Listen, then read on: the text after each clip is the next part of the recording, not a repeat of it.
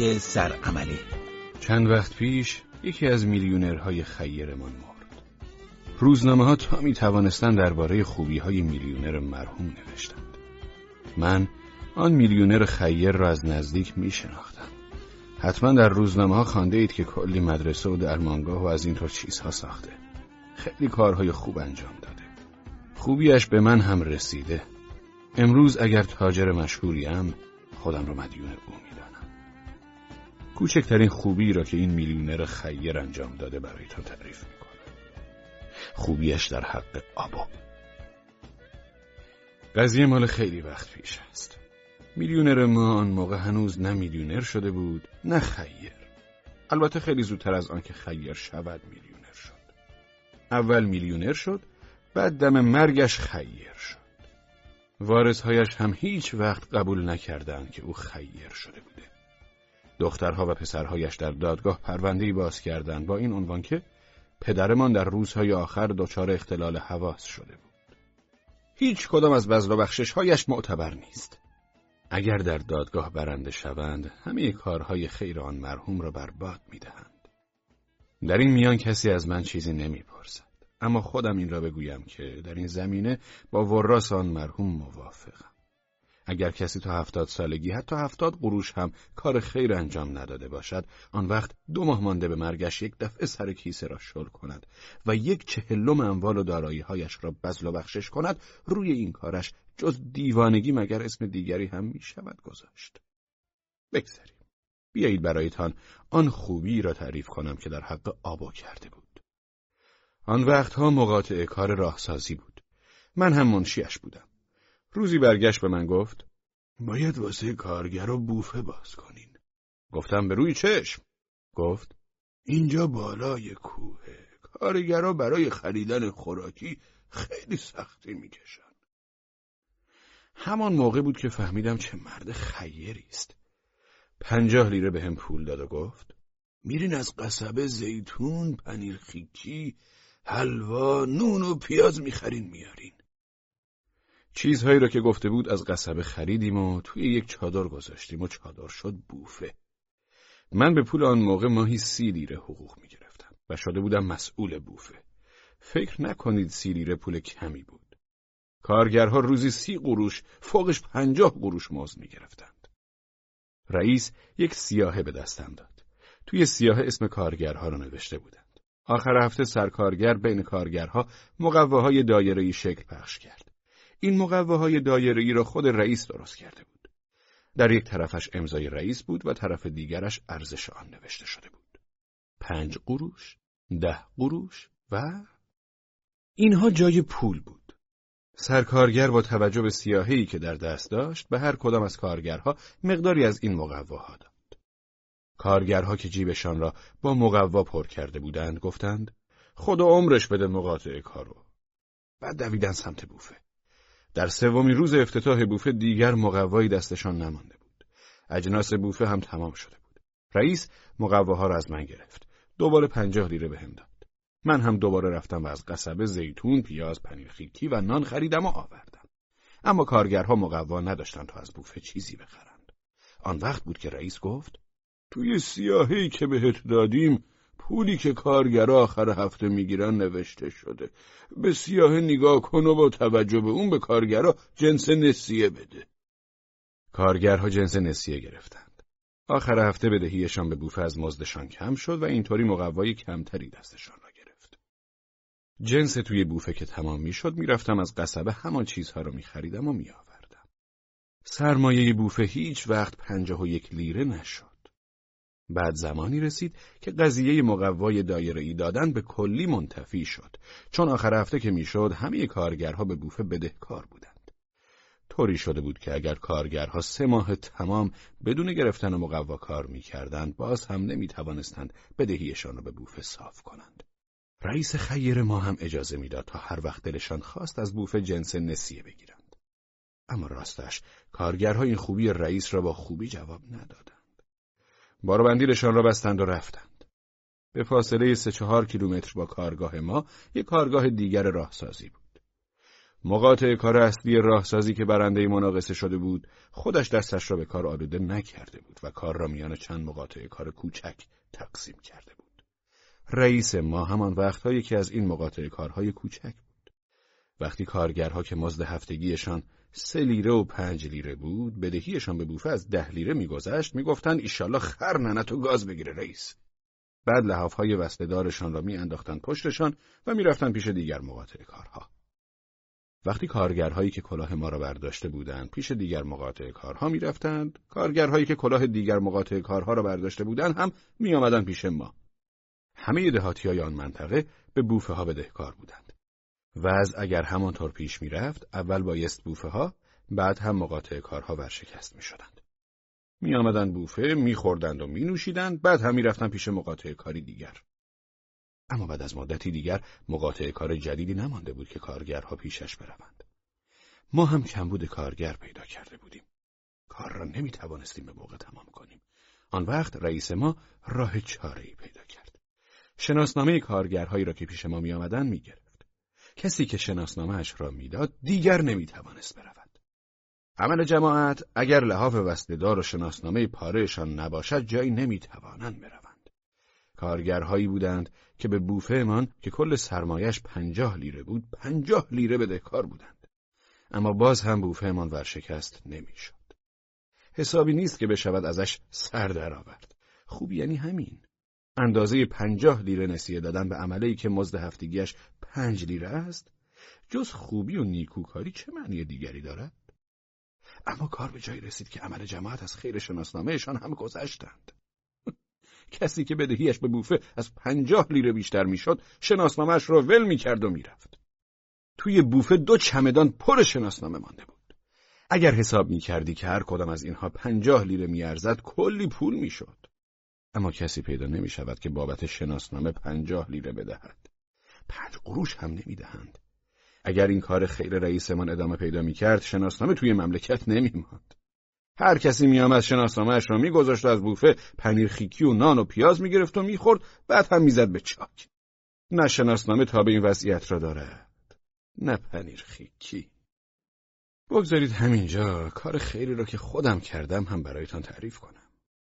کارگرها شروع به التماس کرده بودند و می‌گفتند دستمون به دامنت آقا. بیا پنج لیره بهت بدیم. این شناسنامه‌مون رو بده. گفتم حالا که رئیس دارد کار خیر می‌کند چرا من نکنم؟ برای همین اوضاع کلا به هم ریخت. کسانی که تا اون موقع فکر می‌کردند اسمشان علی است، وقتی فهمیدن اسمشان اسقر، یوسف یا حسن است، کمی تعجب کردند. کسانی را که سربازی رفته بودند دوباره برای سربازی خواستند. و بیشتر کسانی را که اصلا سربازی نرفته بودند هیچ وقت برای سربازی نخواستند. معلوم شد جوانهای مجرد ازدواج کردند و سه چهار تا بچه دارند. با آنکه سالها از آن موقع گذشته اما هنوز هم در روزنامه ها خبرهایی می نویسند که مثلا پرونده آدم زنده در ثبت احوال مهر باطل خورده و آدم مرده از نظر ثبت احوال زنده است. به نظرم این بلبشو از موقعی شروع شده که من محض اینکه کار خیری کرده باشم شناسنامه ها را یکی پنج لیره میان عمله ها پخش کردم. اگر کسان دیگری هم بودند که مثل من کار خیر کرده اند، در آن صورت مسئولان مربوطه نباید بیخود وقتشان را برای سر و سامان دادن به امور تلف کنند. همینطور بود و بود تا اینکه رئیس از قضیه بو برد. زمستان شده بود. رئیس توی چادر سردش شده بود. رو کرد به من و گفت اون شناسنامه ها رو بیار بریزیم تو بخاری جای هیزون بسوزونیم. آن موقع به اندازه سه صندوق پر شناسنامه دستم بود. هرچه گفتم این کار را نکنید نشد. آخر سر گفتم این شناسنامه ها رو دونه پنجاه قروش به هم بفروشین. اینطوری شد که رئیس فهمید کاسه زیر نیم کاسه است. برگشت بهم گفت خجالت نمی‌کشی؟ نمک می‌خوری و نمکتون میشکنی؟ مگه این بیچاره ها گناه ندارن؟ بعد با رئیس به توافق رسیدیم. از هر شناسنامه‌ای که پنج لیره میفروختم یک لیره کمیسیون می‌گرفتم. بلای آبو هم سر همین به سرمان هوار شد. کارگری آمد پیشمان به اسم آبو. هفته اول از بوفه یک قروش هم خرید نکرد. آخر هفته که شد سرکارگر به او به اندازه شش لیره مقوای دایره ای داد. هفته دوم هم آمد و تمام شد اما آبو باز هم چیزی از بوفه نگرفت. اینطوری نمی‌شد ادامه داد. سرکارگر به رئیس گفت آبو رو اخراجش کنیم. رئیس نیکو کارمان گفت نمیشه. آبا رو چطور می‌شد اخراج کرد؟ سنگی را که چهار نفر کارگر به زور می شکستند خودش به تنهایی می شکست. از ده با خودش یک بخچه نان لواش آورده بود. لواش خشک را توی آب چشم خیس می کرد و علفهایی را که از کوه جمع کرده بود مثل دلمه لای لواش می پیچید و می خورد. اسمش را هم گذاشته بود دورمک. به رئیس گفتم رئیس باید یه فکری به حال آبا بکنیم. اگه اخراجش نکنیم و عمله ها دورمک خوردن و یاد بگیرن میرن دهاتشون و بخششون رو پر نون لواش می‌کنن میارن. اون وقت باید در بوفه رو تخته کنیم. بیا تا بقیه ندیدن و یاد نگرفتن آبا رو اخراج کنیم. اما رئیس از بس آدم خیری بود حرفم را گوش نکرد. آبو آخر هر هفته به قدر شش هفت لیره مقوام می‌گرفت بعد از سه ماه که آنجا کار کرده بود با یک کلاه چرب و چیلی پر از مقوا آمد و گفت حسابمو تصویه کنین می‌خوام برم. رئیس مقواها را شمرد. آبو هفتاد و سه لیره طلبکار بود.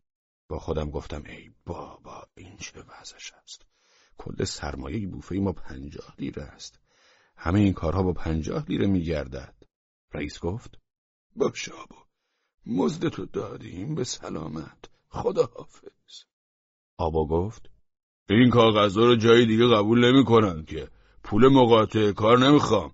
پول درست حسابی می‌خوام. نگو قبلا مقاطع کار دیگری این کلک رو به آبو زده بوده. این بار من مقوه پاره را سوا کردم و گفتم اینها به درد نمی‌خوره. آبا گفت پول اونایی رو بده که به درد می‌خوره. رئیس پولش را داد. آبا گفت شناسنامه رو هم بدین. یک شناسنامه از چمدان درآوردم و بهش دادم. این نیست. آبا بی سواد بود. همینه آبا. نیست داری گولم می‌زنی. آبا نگو بلا بگو. چند صندوق پر شناسنامه بود. شناسنامه آبا رو چطور پیدا می‌کردم؟ این مال توه آبا. نه شناسنامه من جلدش پاره بود. یک شناسنامه که جلدش پاره بود بهش دادم. نه مال من پشتش خط خورده بود. هیچ جوری کلاه سر آبا نمی‌رفت. هیچ کدام از شناسنامه هایی را که به دستش می‌دادم نمیپسندید. اینم نیست. شناسنامه من برگ دومش کنده شده بود. پس اینه. این که اصلا نیست. مال من زیرش یه تیکه کنده شده بود. همه شناسنامه ها را یکی یکی نگاه کردم.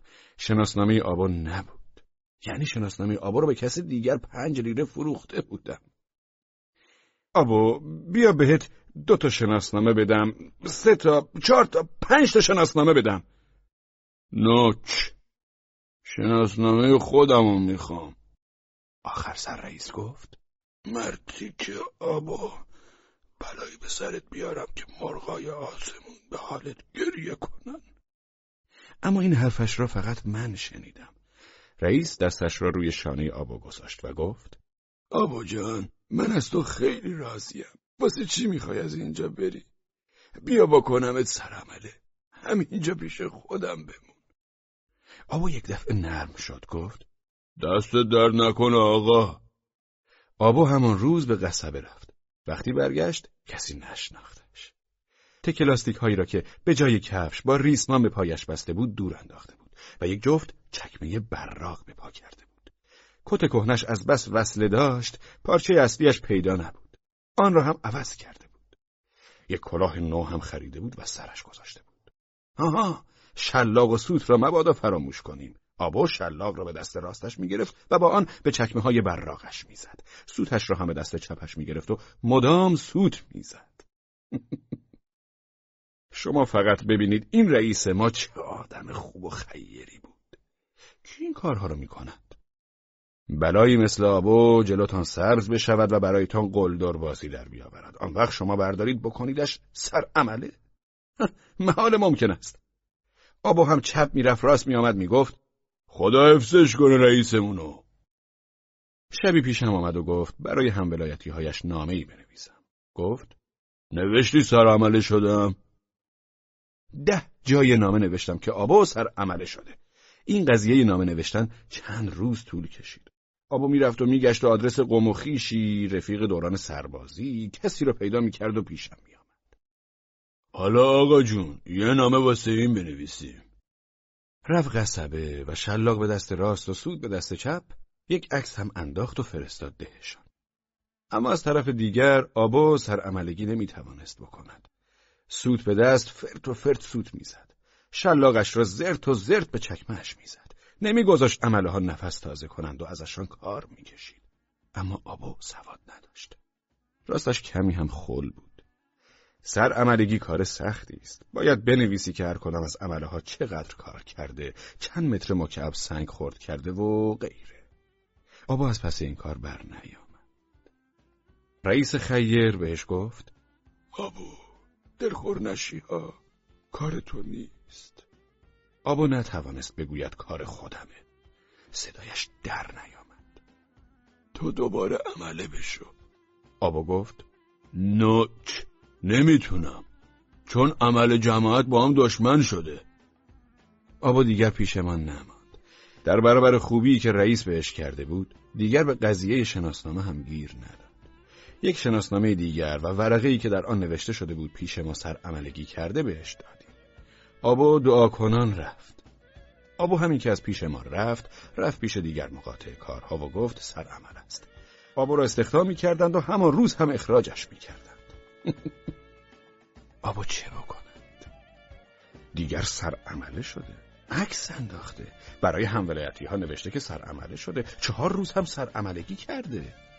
دیگر نمی‌تواند مقامش را پایین تر بیاورد. نمی‌تواند به خودش بقبولاند که دوباره عملگی کند. سر عملگی هم که از دستش بر نمیاد. آبو بیچاره شد. آبو بدبخت شد.